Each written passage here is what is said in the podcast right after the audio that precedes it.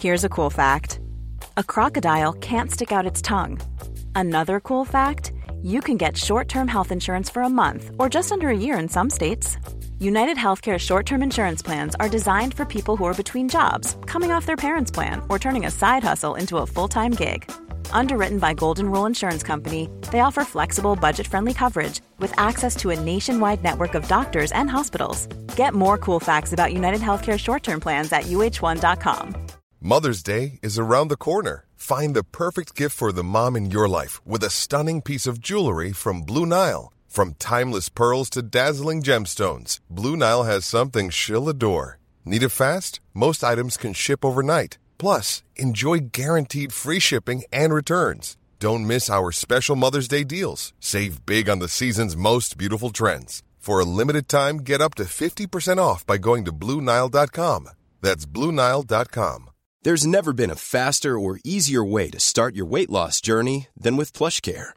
PlushCare accepts most insurance plans and gives you online access to board-certified physicians who can prescribe FDA-approved weight loss medications like Wigovi and Zepbound for those who qualify. Take charge of your health and speak with a board-certified physician about a weight loss plan that's right for you. Get started today at plushcare.com slash weight loss. That's plushcare.com slash weight loss. plushcare.com slash weight loss. This is Paige, the co-host of Giggly Squad, and I want to tell you about a company that I've been loving, Olive and June. Olive and June gives you everything that you need for a salon quality manicure in one box. And if you break it down, it really comes out to $2 a manicure, which is absolutely insane. It's also so easy to get salon worthy nails at home with Olive and June. The difference between how your nails used to look when you did them yourself and now with the Manny system is a complete game changer. The best thing about Olive and June too is it's a quick dry. Dries in about one minute, lasts for five days, and full coverage in up to one to two coats. Visit oliveandjune.com slash perfectmani20 for 20% off your first system. That's oliveandjune.com slash perfectmani20 for 20% off your first system system.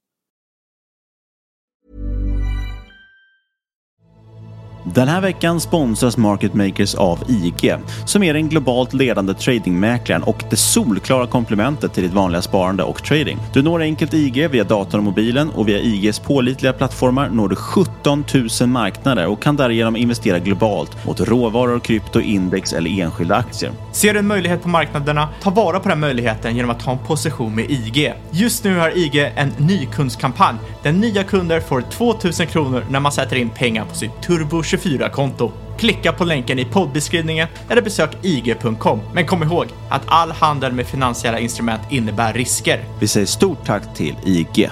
I'm amazed how many people own stocks. They, they would not be able to tell you why they own. They couldn't say in a minute or less why they own. Actually, you really press them down and say, the reason I own this is the sucker's going up. There's enough cash in the financial system, and there's an infinite amount of cash at the Federal Reserve. An infinite amount Put of cash. Put that check in a money market mutual fund. Then we'll reinvest the earnings into foreign currency accounts with compounding interest, and it's gone. So they had to do something. All they had left was just to print money and start buying things. And that's what they did. Quick buck artists come and go with every bull market, but the steady players make it through the bear market. Say money can't buy happiness. Look at the fucking smile on my face. Hej och välkommen till ett nytt avsnitt av Market Makers. Hur är läget med dig Fabian? Jo, Känner det- du dig som en influencer? Ja, eh, ja, tekniskt sett är vi influencers. Podcast, det räknas väl in här. Vi influerar folk att handla aktier. Inte vilka aktier, utan bara att man ska eh, investera. För det ger en bra framtid har jag hört. Ja, jag hörde att eh, har man en reach på större, mer än eh, upp till 10 000 någonstans, där går gränsen för en mikroinfluencer. Så det betyder att vi i sånt fall borde då vara riktiga influencers, för vi ligger ju faktiskt eh, betydligt större än det. Så det, det är lite coolt ja, att vara större än en mikroinfluencer. Jag har alltid trott att jag var en mikroinfluencer. Men vi som har lagt makro lite på hyllan, då är det svårt att vara makroinfluencer då. Ja, men precis. Att vi, vi är något annat. Vi är någon slags eh, mid-cap-influencer kanske. eh, men varför pratar vi om det här? Det är inte bara för att blåsa upp våra gigantiska egon, utan det är för att vi ska prata om just influencer marketing idag. Och ett gammalt case har varit med tidigare, nämligen Torn.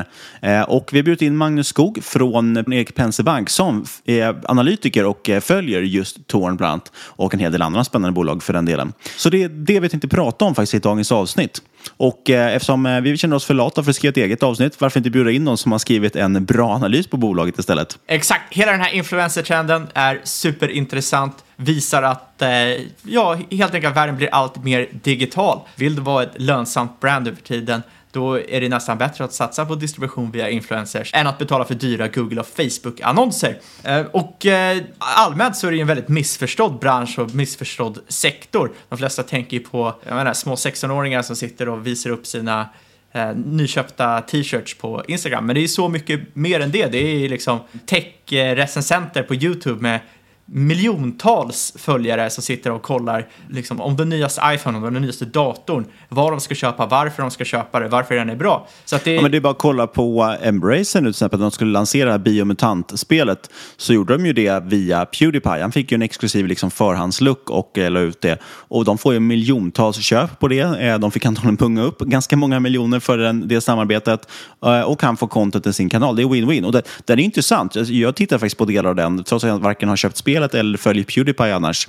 Men, men det är ju liksom, skapar ju intressant, folk tittar alltså på reklam egentligen för att det är intressant, eh, för de gör intressant innehåll av det. Så det är den nya ekonomin verkligen. Ja, jag, jag, jag läste en rapport om det där nu och Gen Z män i USA, och Gen Z är väl de som är födda mellan 1997 och senare, de var mer angelägna att lyssna och tyckte mer om Pewdiepie än till exempel Elon Musk eller stjärnan, eh, basketstjärnan LeBron James. Så att han toppade verkligen det och det visar ju vilken impact de här online-influencerna har. Ja, och det är ganska förståeligt också, för de kommer ju oftast med en mycket större transparens. Om Pewdiepie inte gillar något i spelet så säger han ju det rakt ut. Så att det, det blir ju någonting man kan faktiskt lita lite grann mer på. Men apropå att lita saker och transparens så ska vi påminna om att den här podcasten inte är någon form av rådgivning eller rekommendation. Vi berättar om vår process, hur vi tänker, men du måste alltid göra din egen analys och glöm aldrig att alla investeringar är förknippade med risk. Nu bjuder vi in Magnus till podden.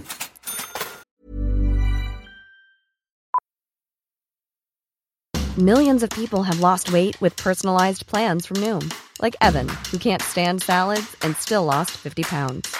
Salads, generally, for most people, are the easy button, right? For me, that wasn't an option. I never really was a salad guy. That's just not who I am. But Noom worked for me. Get your personalized plan today at Noom.com. Real Noom user compensated to provide their story. In four weeks, the typical Noom user can expect to lose one to two pounds per week. Individual results may vary. Cool fact a crocodile can't stick out its tongue. Also, you can get health insurance for a month or just under a year in some states. United Healthcare short term insurance plans, underwritten by Golden Rule Insurance Company, offer flexible, budget friendly coverage for you. Learn more at uh1.com. Burrow is a furniture company known for timeless design and thoughtful construction and free shipping, and that extends to their outdoor collection. Their outdoor furniture is built to withstand the elements, featuring rust proof stainless steel hardware, weather ready teak and quick-dry foam cushions. For Memorial Day, get 15% off your Burrow purchase at burrow.com slash ACAST and up to 25% off outdoor. That's up to 25% off outdoor furniture at burrow.com slash ACAST.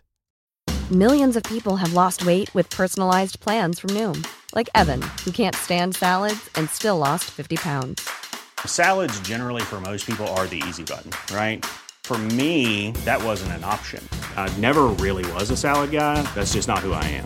But Noom worked for me. Get your personalized plan today at Noom.com. Real Noom user compensated to provide their story. In four weeks, the typical Noom user can expect to lose one to two pounds per week. Individual results may vary. Hiring for your small business? If you're not looking for professionals on LinkedIn, you're looking in the wrong place. That's like looking for your car keys in a fish tank. LinkedIn helps you hire professionals you can't find anywhere else, even those who aren't actively searching for a new job but might be open to the perfect role. In a given month, over 70% of LinkedIn users don't even visit other leading job sites. So start looking in the right place. With LinkedIn, you can hire professionals like a professional. Post your free job on linkedin.com slash people today. Välkommen till podden Magnus! För alla som inte riktigt vet vem du är skulle du kunna dra en liten kort bakgrund om dig själv och vad du gör. Absolut. Eh, 30 år gammal, bor i eh, Stockholm med min fästmö. Jobbat som aktieanalytiker i två år. Eh, är aktienörd på fritiden. Och tycker att ni har det bästa introt i podduniversum. Så att det känns eh, väldigt ärande att vara med här idag. Det tackar vi för och det känns ju extra bra eftersom du jobbar på, på Penser Bank som har en egen podd faktiskt. tycker jag låter riktigt bra. ja, men exakt. du får inte skvallra. Nej, det här är bara för oss. Det är Ja, ingen det är som bra. kommer höra det. Det är bra det. Men när det kommer till eh, aktier och investeringar, du sa ju att du var börsnörd. Hur ser din egna investeringsfilosofi ut? Ja, men jag kör rätt hård eh, värdeinvestering. Eh, så jag kör prognos på alla bolag jag tycker är intressanta. Fem år ut i tiden. Sen tar jag en eh, ev-ebit-multipel eh, och justerar då lite för hur bra affärsmodellen är, hur mycket risker det finns och så vidare. Och så ser jag helt enkelt vilka bolag jag tycker ser billigast ut. Eh, och då kan det både bli bolag som de här A och Johansen som är stora på Twitter. Men jag körde också Evolution 2020. Så det behöver inte vara en låg multipel. Det ska bara vara ett bolag som jag tycker är billigt jämfört med hur bra bolaget är. Varför ev-ebit? Ja, men jag tycker det är det, är det bästa. Jag tycker man måste justera för skuldsättningen. Eh, Om någon har liksom nettokassa på 20% av market cap eller om någon har eh, nettoskuld på 20% av market cap. Det är ju en enorm skillnad. Eh, Sen så just att det är ebit tycker jag inte spelar så mycket roll. Men att justera för kassan och skulden det tycker jag man, man måste göra egentligen. Du sa där att du hade eh, Evo 2020, så jag antar att du har lämnat den positionen nu. Vad får du att lämna ett bolag? Nja, jag har inte riktigt eh, lämnat den men jag har skalat ner. Eh, Och det börjar bli så att ju, när det blir dyrare och dyrare ju, ju mindre brukar jag äga i den. Eh, Och det är ju det är klart det kanske man ibland går bet på det genom att man missar uppgångar men det minskar också risken i mitt, i mitt tycke. För att håller man sig disciplinerad och verkligen kör på de bolagen man tycker är undervärderade och inte låter sig ryckas med. Vilket är väldigt lätt att göra i, i Evo som är ett fantastiskt bolag så, eh, så tror jag att det går bättre över tid och blir bättre framförallt riskjusterad avkastning då. Ja, men innan, innan vi hoppar vidare till vad du gör på Penser så tänkte jag vi kan snabbt fråga dig också. Vad, vad tycker du är viktigt för att bli en bra Ja, investerare? men, eh, jag tycker basics verkligen är key. Eh, och det, det fattar man ju mer man håller på med det.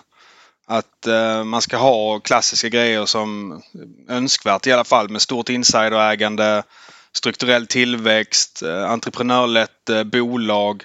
Och sen så viktigt att ha conviction, dina case, egen conviction. Så att när det blåser och går ner att man verkligen vågar hålla kvar i, i tillgångarna då. Eh, och sen också en faktor som jag tycker de flesta nybörjare verkligen går miste om och det är att kolla på processen bakom hur du köper aktien och inte utfallet. Om man köper Tesla och det går upp 1000% betyder det att man är en bra investerare? Inte nödvändigtvis.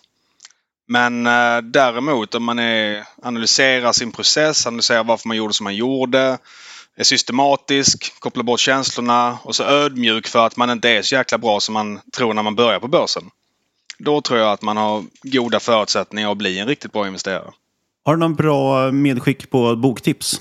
Ja, men eh, framförallt för nybörjare, eller framför, ja, för många egentligen, så den lilla boken som slår marknaden av Joel Greenblatt, alltså ett litet book that beats the market. Förstår varför du gillar ev-ebit. Ja, men exakt.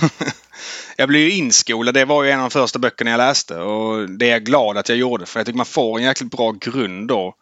eh, Vad som är viktigt i aktier. Det är så lätt att springa iväg med vad man tycker är coola bolag och framförallt i början när man vill ha de här 50 procenten i, i månaden i princip.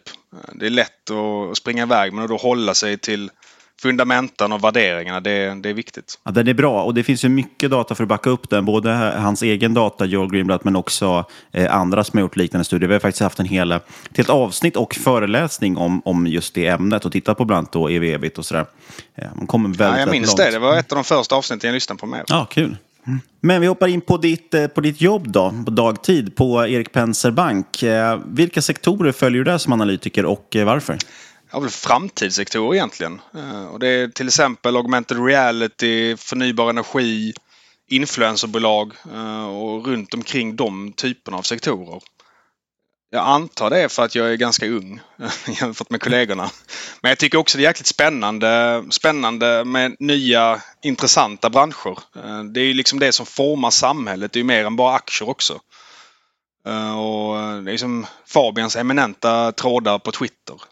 Men liksom man får ju en förståelse för hela samhället och inte bara för aktierna. Och det finns ju väldigt mycket arbete med analysen som är viktig. När det inte sitter fasta strukturer för hur saker och ting är. Då finns det ju mer jobb att göra och mer värde att ta fram som analytiker.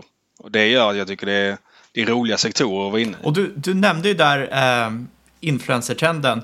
Va, varför är det en intressant trend? Jag tror att många lyssnare hört talas om den. Eh, många kanske tycker att det är kanske känns lite oseriöst att det är någon på Instagram eller YouTube som ska sitta och håsa upp något klädesplagg på Instagram. Skulle du kunna gå in på lite varför, varför det där är en framtidssektor? Ja, men jag tror många missförstår sektorn. Alltså, det finns ju en hel generation idag som i princip inte kollar på TV och läser tidningen och så vidare. Och sättet att nå de människorna det är ju sociala medier. Och där är ju influencers ett väldigt bra verktyg för att nå ut till dem. Eh, kollar man på exempelvis Bianca Ingrosso och hon gör reklam för smink. Då är det ju en extremt bra segmentering på vilka som får budskapet. Det är de som gillar Bianca Ingrosso. Och att de gillar henne också, det gör att de är mer mottagliga för budskapet. Så jag tror verkligen att när det kommer till marknadsföring, att ha någon som gör en perfekt segmentering och som man sen gillar. Det blir ju väldigt, väldigt kraftfullt och om det är där folket är som gäller för de unga, då är det ju väldigt bra sätt att, att göra det hela på. Och när jag pratar med folk som börjar komma upp lite i åldern, eh, 30-åriga eh, kvinnor, eh, då har de också senaste året ofta köpt av influencers. Så att det kanske, man tänker kanske med lite fördomar att det handlar om ja, men det är tonåringar som sitter och kollar på det. Men det är verkligen högre upp i åldrarna.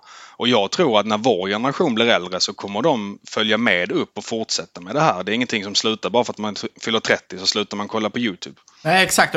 Det, det är kanske det som många tänker fel om. Att de tänker att de enda influencers kanske är tonåringar som lägger upp Instagram-bilder på sig själva. Men egentligen kan det ju vara allt från någon som recenserar en, den nya iPhonen till någon som sitter och kör menar, en ny Ferrari. Ehm, allting som drar tittare och eh, potentiella köpare. Och jag tror att det är, som du är inne på det Magnus, att det följer med åldrarna. Det tycker jag man ser väldigt tydligt i, i tv-spelsbranschen. Där eh, vi är ju liksom uppväxta med tv-spel, men på den tiden när man spelade mycket det, då hade man inte så mycket pengar. Men många liksom vänner och så i samma ålder, nu när de har börjat växa upp, de har fått jobb och så vidare, har en stadig ekonomi, helt plötsligt kan man lägga sjuka pengar på tv-spel om man har det som intresse. Eh, vilket förklarar att den, den, branschen växer så mycket och kommer bara fortsätta växa antagligen. Eh, och man ser ju samma sak i, i som säger influencerdelen där dessutom många märken tillkommit som inte hade varit någonting egentligen utan influencermarknaden. Daniel Wellington var väl ett av de absolut första som var duktiga på det där. Eh, och vi ser också jättemånga som har, ja men det är Shimmy Eyewear och, och, och, och den här typen av, av liksom, produkter som kommer ut som, som ja, hade i princip inte funnits utan influencer. Ja, men absolut. Och det är ju inte bara för unga tjejer det här. Om man kollar på en som Pewdiepie och han exempelvis skulle recensera datormöss och passionerat berätta om varför han tycker en specifik mus är mycket bättre än alla andra. Då tror jag att man verkligen lyssnar på det och tar till sig det. Om man sätter det i relation till att man hade sett en eh, annons i en tidning på en datormus 99 tusen gånger av 99 100 så hade man ju inte brytt sig om den annonsen. Men om han berättar passionerat och får med det på tåget, då kommer man ju lyssna på Exakt, det. Exakt, det handlar väl helt om att man skapar den här relationen med lyssnaren. Det är väl som att jag skulle vara mer mottaglig att ta emot en rekommendation från eh, Niklas eller Magnus än någon jag menar, random hemsida på internet. Ja men exakt, och det finns många studier på det också. Framförallt bland unga. Någon studie från 18 till 35 då litar man till och med mer på influencers man följer än på nära släktingar. Eh, och det kan ju också göra med att man, man har ju ofta mer kontakt med en youtuber som man kanske följer i princip varje dag än sin kusin som man träffar tre, fyra gånger om året. Och det, jag tror verkligen att det är en trend som kommer fortsätta ske. Uh, och vad, vad, tycker du skiljer olika bolag åt i, i den här branschen som försöker kapitalisera på den här trenden? Det finns ju ändå rätt många olika bolag här. Men en, eh, en skillnad som jag tycker är stor det är de som är mer manuella i sitt arbetssätt och de som är mer automatiserade. Framförallt om man kollar på de bolag som inte är noterade. Att där är det många säljbolag eh, där man egentligen är en agentur som ska ut och sälja in reklamkampanjer och då använda influencern för det. Och det finns ju en del noterade bolag som tävlar med dem. Och om man då är mer automatiserad i det arbetet och kan höja effektiviteten och därmed öka lönsamheten då tror jag att man kommer konkurrera ut de bolagen på sikt. Och jag åt lunch också med en som var säljare för ett av de här mer manuella bolagen och han sa det själv att jag tror inte att mitt bolag kommer finnas om några år. Jag tror att de här mer automatiserade spelarna kommer äta upp marknadsandelar när det kommer till den här branschen. Så blir det lite som liksom den, den klassiska reklambranschen hur Google och Facebook har i stort sett liksom dominerat on, online, online-marknadsföringen jämfört med de här mer manuella spelarna? Ja, Eller men, ska vi se det på något Nej, men jag, sätt? jag tror det. Eh, definitivt. Och eftersom branschen är så pass ny så tror jag att det har liksom inte kommit de här eh, Googlen på samma sätt. Men att det finns spelare som håller på att växa fram och knyter an sig de här nätverken så att säga. Om man då har automatiserade funktioner tror man har mycket större chans att lyckas med det. Och ett bolag som håller eh, på med det är ju Torn. Eh, och jag vet ju att du följer dem. Skulle inte du kunna gå in lite på vad de gör? Lyft upp dem i podden för övrigt har vi gjort eh, i ett väldigt, väldigt tidigt avsnitt. Jag rekommenderar ingen att gå tillbaka och lyssna i det. Men trogna lyssnare kanske känner igen det i alla fall. Det var väl avsnitt nummer nio eller någonting har jag för mig. Ja. ja, men det är kanske lika bra för det är ett ganska nytt bolag idag jämfört med vad det var tidigare.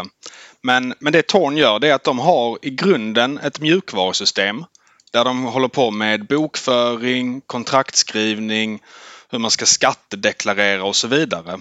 Eh, och då har man det till influencers, youtubers och gamers. Och sen så har man också en projektverksamhet för reklamkampanjer men det är framförallt den här mjukvarudelen som jag tycker är väldigt intressant. Och man kan ju se den lite som ett Fortnox fast för influencers och youtubers då. Det är klart det är mycket mindre skala och inte lika bevisat ännu men, men det är samma princip egentligen som eh, de arbetar efter. Jag har ju själv försökt sätta mig in hur det skulle vara att vara en 20-åring idag och sitta med en videokamera och filma och se hur annonsintäkterna börjar trilla in. Vad ska man göra då när det kommer till skatt, när det kommer till fakturering och så vidare och att det då finns ett automatiskt verktyg som kan hjälpa med det här. Det hade ju varit guld värt.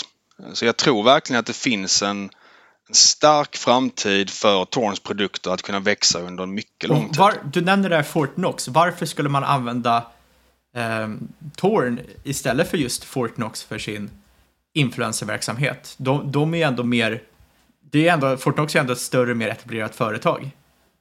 Jo, men det är att de här verktygen är speciellt utformade också för influencers och youtubers och det är inte Fortnox på alls samma sätt.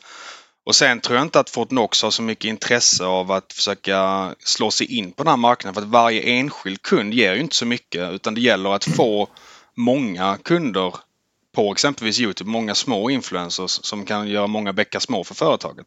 Och sen har också Torn massa extra funktioner till.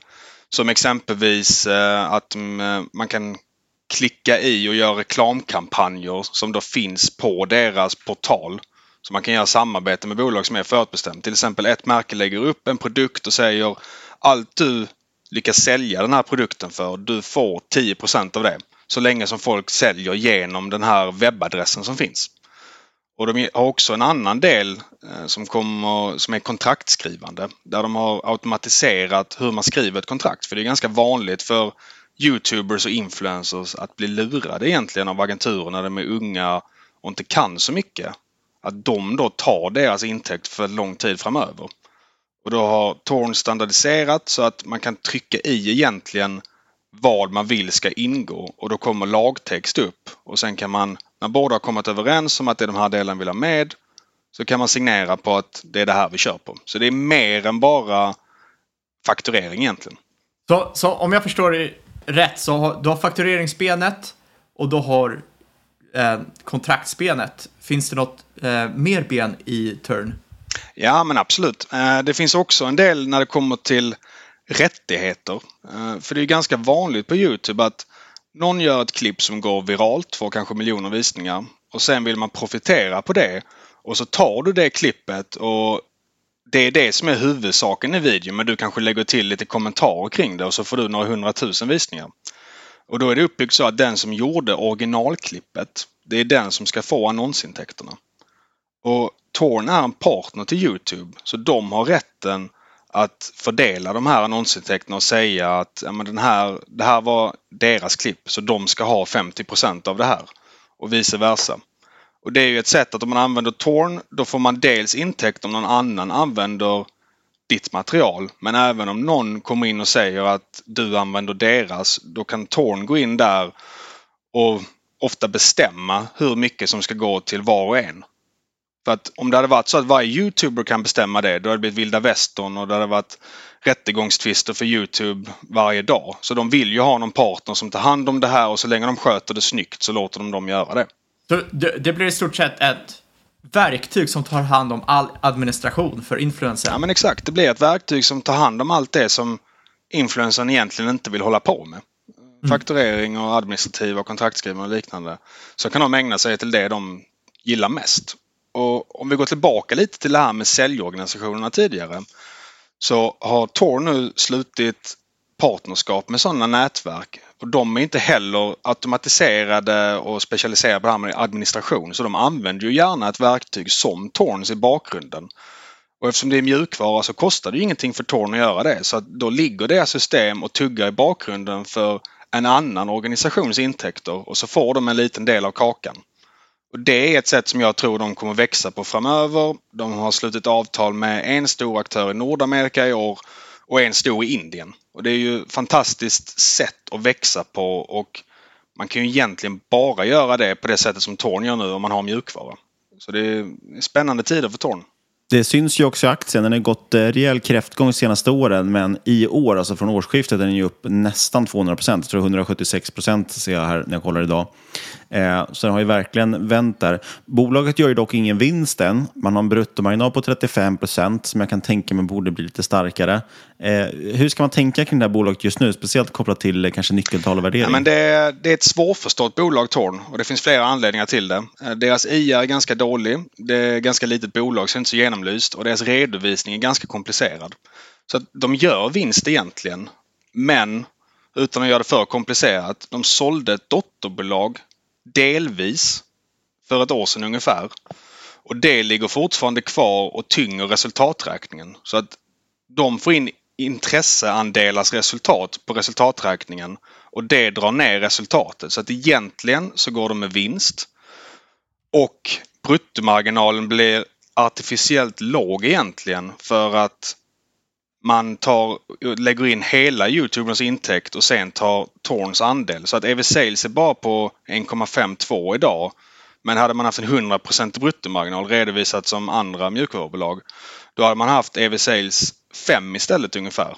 Och det är ju absolut inte ansträngt för ett bolag som växer bra, väldigt spännande nisch och de har guidat till exempel för att växa med 50% i Q2. Eh, och deras, den här Youtube-delen då med mjukvaruintäkter, den växte 246% förra kvartalet.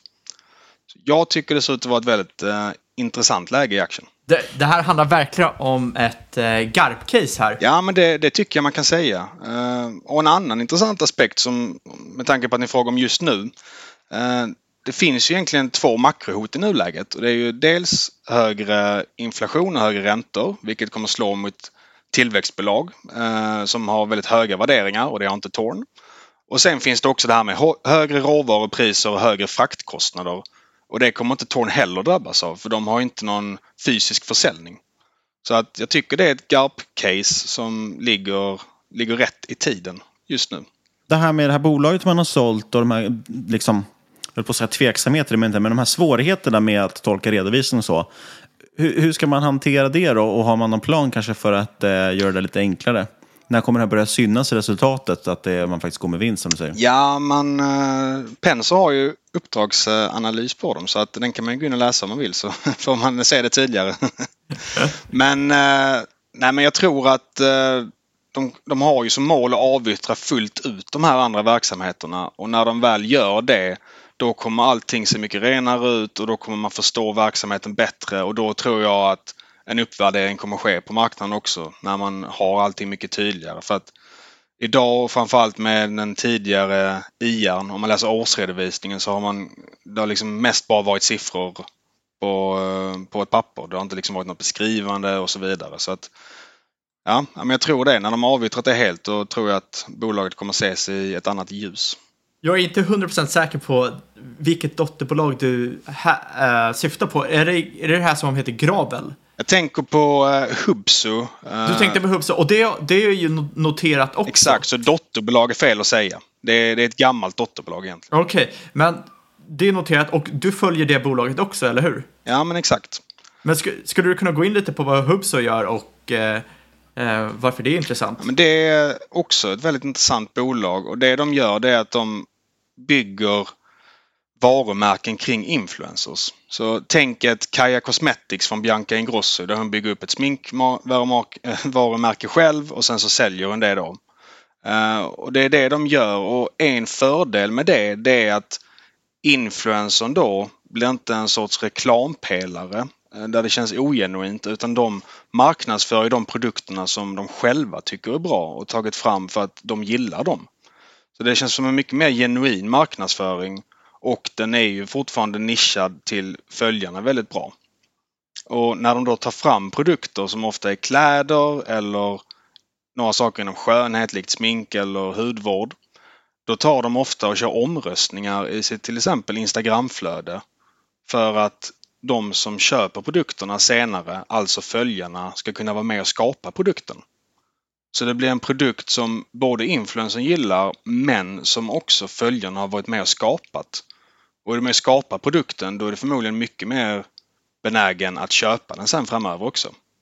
Så Det är en väldigt spännande affärsmodell och i och med att influencern gör all marknadsföring så har man ingen återförsäljare eller butik som drar kostnader och så vidare. Så man kan ha en hyfsat hög marginal för att vara en e-handlare inom exempelvis kläder. Så, så helt enkelt, så man kan tänka det som en traditionell e-handel där man har helt kapat distributionskostnaderna och överfört det på influencers som kör distributionen åt en. Ja men exakt, så, så kan man verkligen tänka. Och eh, det finns ju då utrymme för högre lönsamhet vilket eh, man har sett i Q4 exempelvis. Då hade de eh, en högre ebitda-marginal än många andra e-handlare som är konkurrenter i liknande sits. Eh, och de outsourcar mycket av produktion och liknande också, lagerhållning. Så att de har en väldigt liten fast kostnadsbas. Men vi, vi har ju snackat en del nu om influencertrenden, men som du nämnde tidigare i, i avsnittet så har du ju väldigt brett nät med sektorer. Ehm, skulle du kunna gå in lite på vilka av de sektorerna du tycker är mest intressanta och kanske till och med pitcha något case du har där? Ja, men eh, förnybar energi eh, är ju såklart en väldigt intressant sektor. Och jag tycker de är lite i samma sits, de var det framförallt förra året, som, som början på IT-bubblan.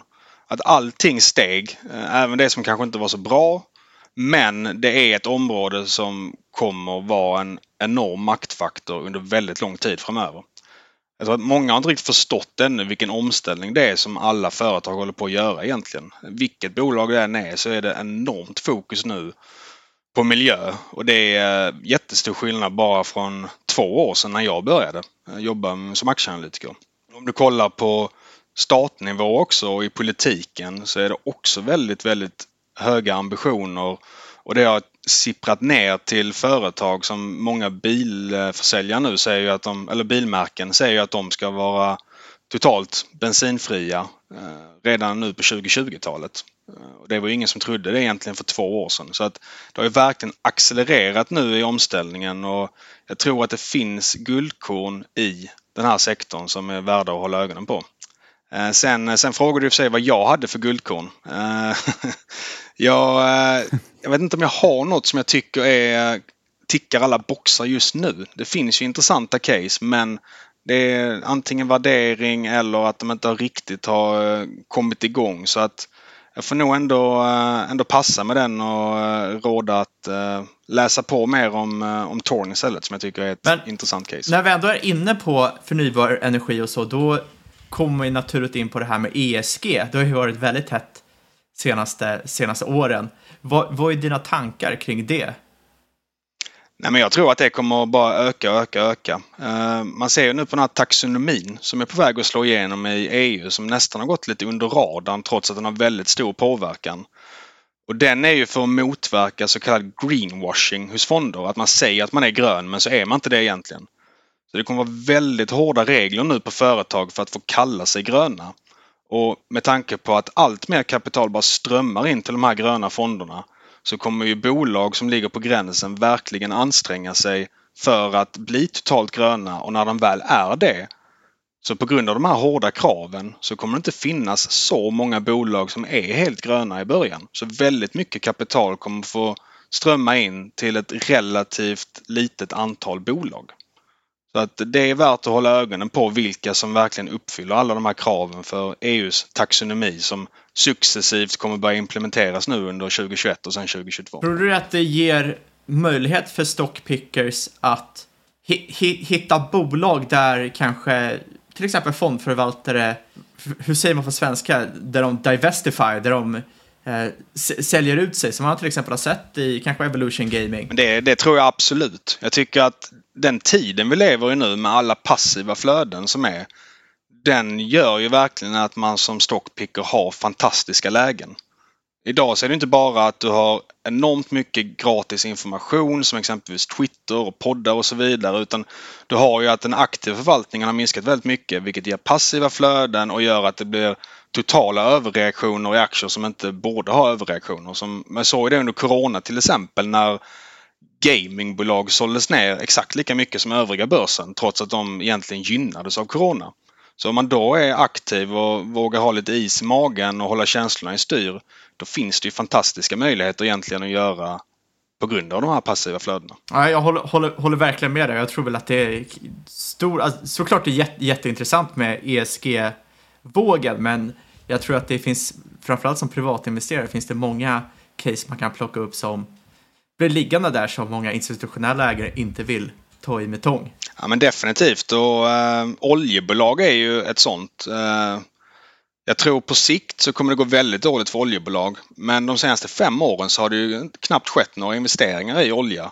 Och man kommer fortfarande behöva köra bensindrivna bilar under en lång tid framöver. Så det finns ju en reell risk att det kommer bli ett enormt underskott på olja eftersom balansen är så hårfin. Skulle det bara saknas en miljon fat om dagen, vilket motsvarar ungefär en procent, då kommer oljepriset totalt skjuta i höjden. Så att det finns ju verkligen som du säger, de här glömda företagen där det kan finnas intressanta case att hitta. Ja, vi har dessutom en stor växande medelklass i Indien och Kina som man ofta pratar om, som kommer vilja köra bilar. Eh, och sen tillverkas det förstås mycket plast också eh, av oljan. Men problemet kanske med de där casen är att man oftast får mycket tålamod. Det är vi inte alltid så bra på, vi människor. Jag tänkte på, du hade för eh, väldigt kort här sedan så hade ni en dag på Erik Penser Bank som du till och med modererade där ni pratade bland annat med eh, Torn och lite andra bolag. Vad, vad var det mer för bolag med på den dagen och vad kan man titta på den om man vill i efterhand? Eh, den finns ju på eh, Penser Play på Youtube eh, och där var det eh, Hubsu, Torn, Nelly, Gigger, Lyko och och eh, ja, det, det, är ju ungefär 20 minuter långa presentationer så ställer jag några frågor sen efteråt. Så det, den kan man gärna gå in och kolla på. Om man, om man cirklar tillbaka där lite till Torn, en fråga som jag glömde ställa där. Vad tror du, hur ser du på framtidsutsikterna för bolaget? Vi, vi gick in lite på vad de höll på med nu, men vad tror du, hur tror du bolaget kommer se ut om ett år, tre år, fem år framåt? Nej, men jag tror att det kommer bli en sorts helhetsleverantör till influencers och youtubers för att sköta allting runt om. Och jag tror att de kommer bygga på det här med inte bara skatt och bokföring utan även erbjuda försäkringar och automatiserade reklamkampanjer. Och det fina med bolaget är också det att de växer ju globalt enormt mycket. Det spelar ju absolut ingen roll om du var du är baserad utan de är väldigt stora i till exempel Vietnam där det av någon anledning blossat upp att folk eh, tycker om Torn. Och även i Sydamerika och USA så jag tror att det kommer vara ett globalt eh, bolag som kommer ha kraftig tillväxt under, under lång tid framöver egentligen. Och rent allmänt där kring, eh, kring influencer-trenden, ser, ser du liksom att det är någon skillnad i hur den utvecklas geografiskt? Är det något område där det växer starkare än vad det gör i Sverige och i USA? Det är en bra fråga. Det växer ju lite på olika sätt egentligen. Beroende på vilken social medieplattform som är störst. Så det, till exempel TikTok växer ju på större platser och det kan ju ofta bli att det blir en lite mindre djup relation på TikTok jämfört med exempelvis Youtube där man mer följer med i vardagslivet och så vidare. Så att eh, det tror jag, men jag tror att det ändå ungefär samma mekanismer som arbetar bakom det hela eh, runt om i världen oavsett var man är. Det låter ju som en liksom, gyllene lösning för influencers. Men det måste finnas några nackdelar. Fin, finns det någon anledning varför inte alla influencers har anslutit sig till Torn? Eh, jo, men det finns det absolut. En, eh, en faktor är ju att man ger ju bort sitt konto till Torn så att de administrerar det hela för att kunna ta hand om faktureringarna och skatten och så vidare.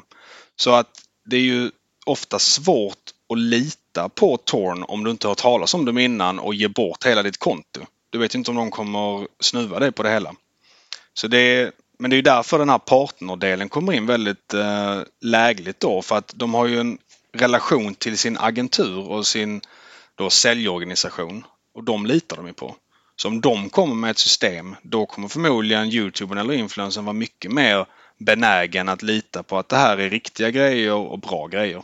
Tror du att det här kan vara ett problem för deras tillväxt framöver? Att det finns liksom influencers eller eh, contentskapare som inte vill liksom, ge, ge över de här rättigheterna till, till Torn. De, de styr allting själva och det potentiellt äh, skulle kunna vara ett hinder.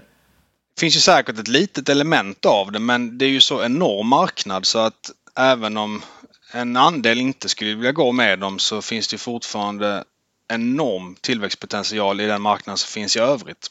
Och sen som sagt den här partnervägen framåt tror jag kommer kunna hålla uppe tillväxten oavsett. Och det är ju Torns eh, satsning just nu. De har fått in pengar nyligen och nu kommer de liksom satsa på att få med sig mer partnernätverk och därigenom kunna hålla uppe den här tillväxten. Uh, ja, de fick ju in Selin, eller hur?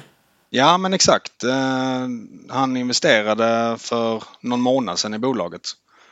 Och då, det är ju relativt litet bolag så han fick ju köra det i en riktad emission då. Ja, det, det är alltid kul när man kör riktad emission mot en, en en person, eller vad det kan vara. Men eh, han, eh, han, han, är van, han är van ägare, kanske. Han, han är väl van, han var väl tidig ägare i Evolution också. Ja, men exakt. Han har haft ganska fin eh, kursresa där. Exakt. Uh, ja, ah, du, du nämnde där uh, också när vi pratade om framtidssektorer så gick du in lite på uh, grön energi. Men, men du var ju också inne lite på att du följer virtual reality. Och det är jäkligt intressant. Hur, hur ser framtiden ut hur ser framtiden ut för virtual reality? För det tror jag och, och liksom augmented reality, för jag tror det är många som tycker att det känns jäkligt ute nu. Det var ju hett för tre, fyra, fem år sedan och sen har det nästan helt försvunnit. Ja, men jag tror att det har en, eh, en väldigt stark plats eh, framöver. Det är ju enorm skillnad på att ta på sig ett par sådana VR-glasögon och försvinna in i en annan verklighet jämfört med att exempelvis sitta och spela ett tv-spel eh, bara och kolla på en vanlig skärm. Och jag tror att hindret har lite varit att det har varit för klumpigt och för omständigt. Och det har liksom blivit en sorts omvänd nätverkseffekt där alla andra spelar inte med VR. Så då är det mycket lättare att sätta sig och spela Dota vanligt på en vanlig dator utan något VR.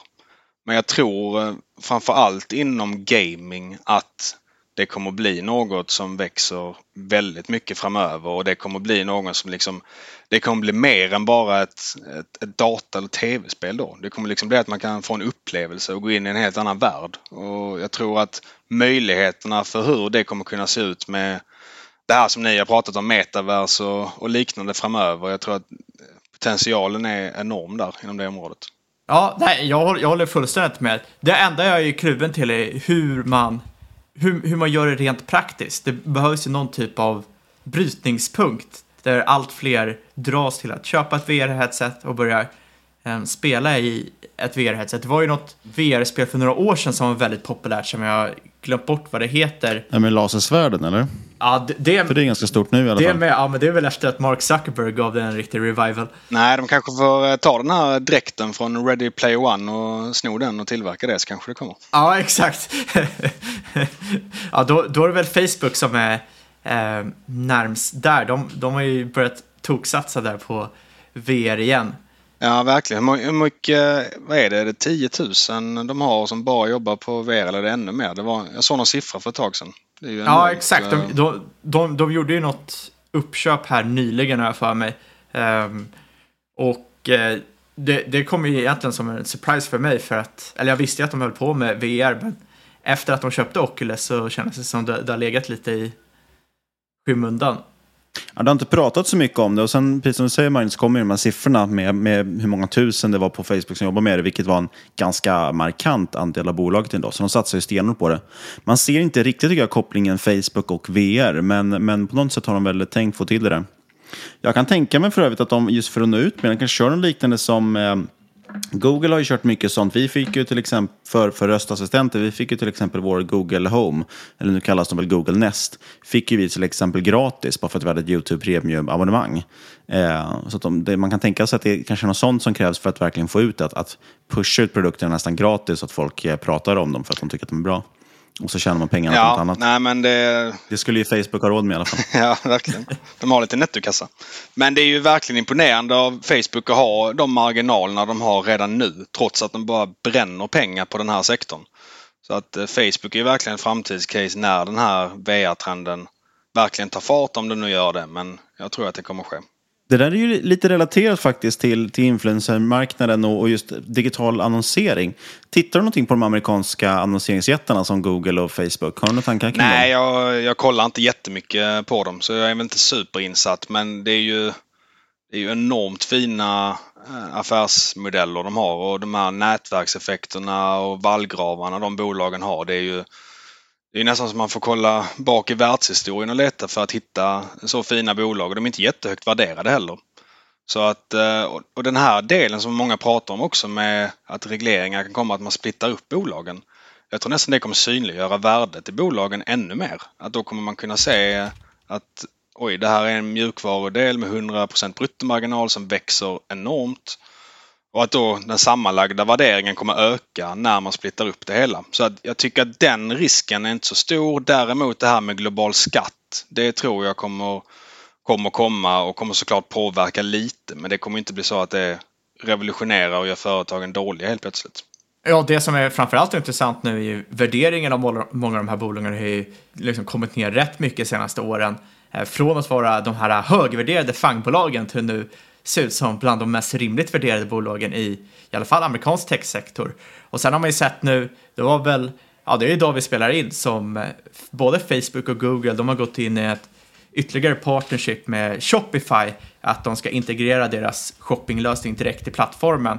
Och det är ju liksom ytterligare påeldning för den här influencertrenden, för då är det ju tanken att influencers som gör reklam för olika typer av brands eller för sina egna eh, kläder ska kunna sälja det direkt på Instagram, ehm, direkt på Google, utan att, YouTube det vill säga, utan att du ska behöva klicka dig ut därifrån och klicka dig vidare till en hemsida som liksom riskerar att tappa den här conversion.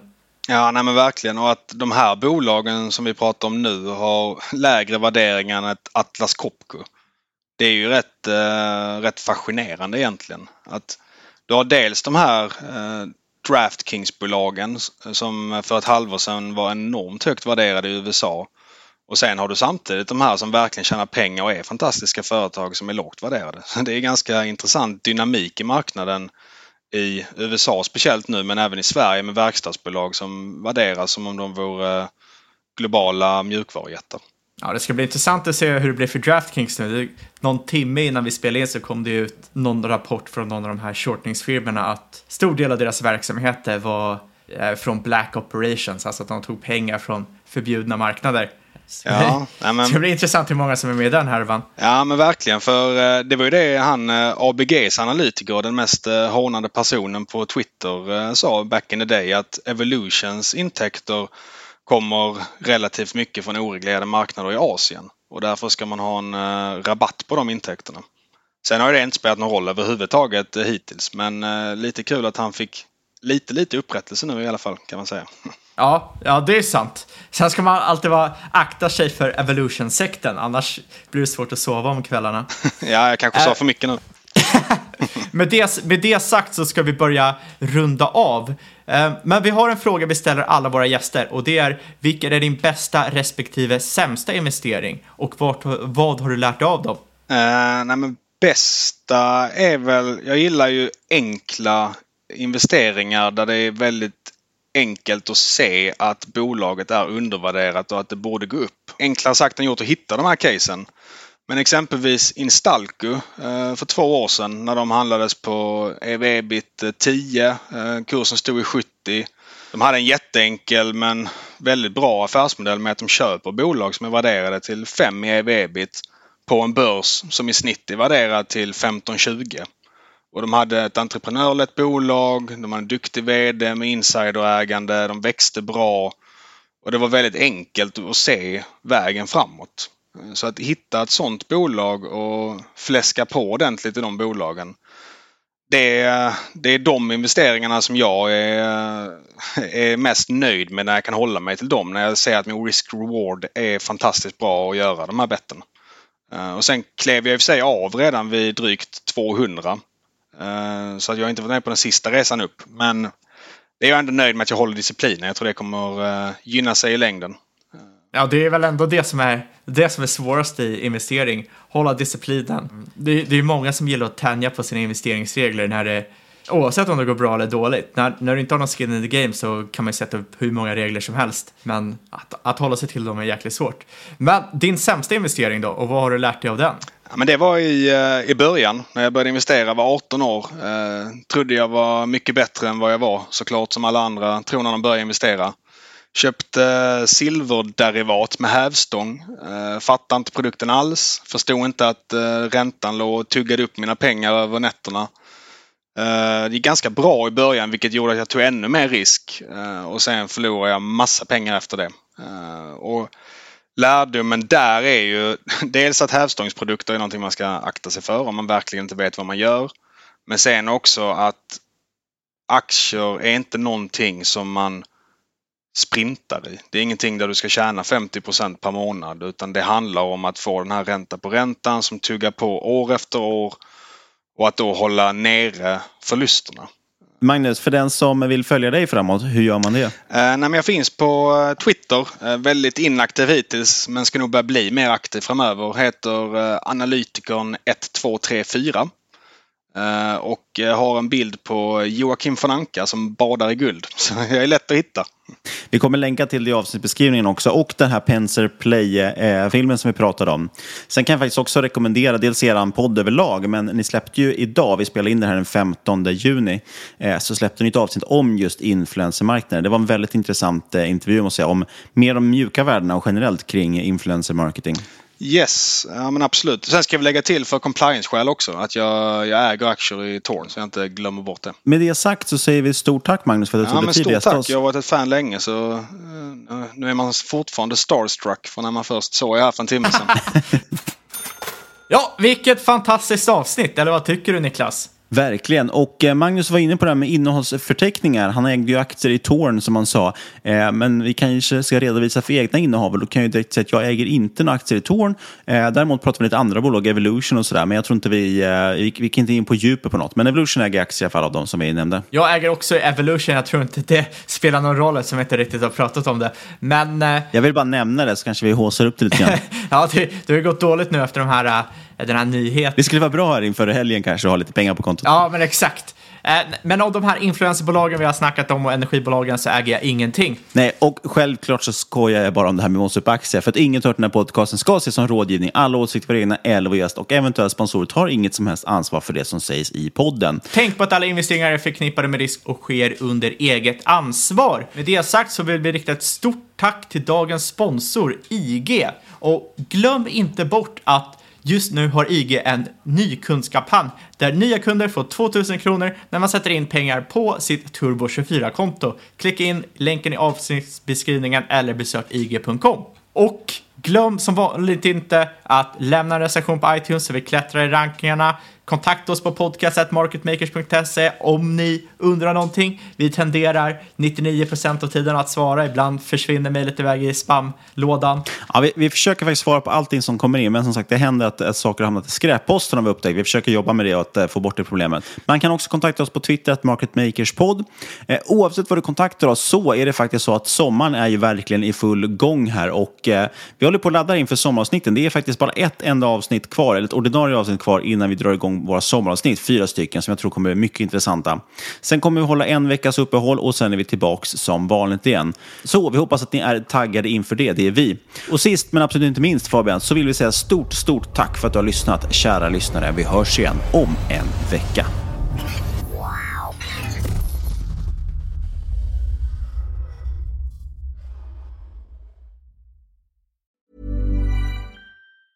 Planning for your next trip? Elevate your travel style with Quince. Quince has all the jet setting essentials you'll want for your next getaway, like European linen, premium luggage options, buttery soft Italian leather bags, and so much more. And it's all priced at 50 to 80% less than similar brands. Plus, Quince only works with factories that use safe and ethical manufacturing practices. Pack your bags with high-quality essentials you'll be wearing for vacations to come with Quince. Go to quince.com slash trip for free shipping and 365-day returns. Mom deserves the best, and there's no better place to shop for Mother's Day than Whole Foods Market. They're your destination for unbeatable savings, from premium gifts to show-stopping flowers and irresistible desserts. Start by saving 33% with Prime on all body care and candles. Then get a 15-stem bunch of tulips for just $9.99 each with Prime. Round out Mom's menu with festive rosé, irresistible berry chantilly cake, and more special treats. Come celebrate Mother's Day at Whole Foods Market. Sick of being upsold at gyms?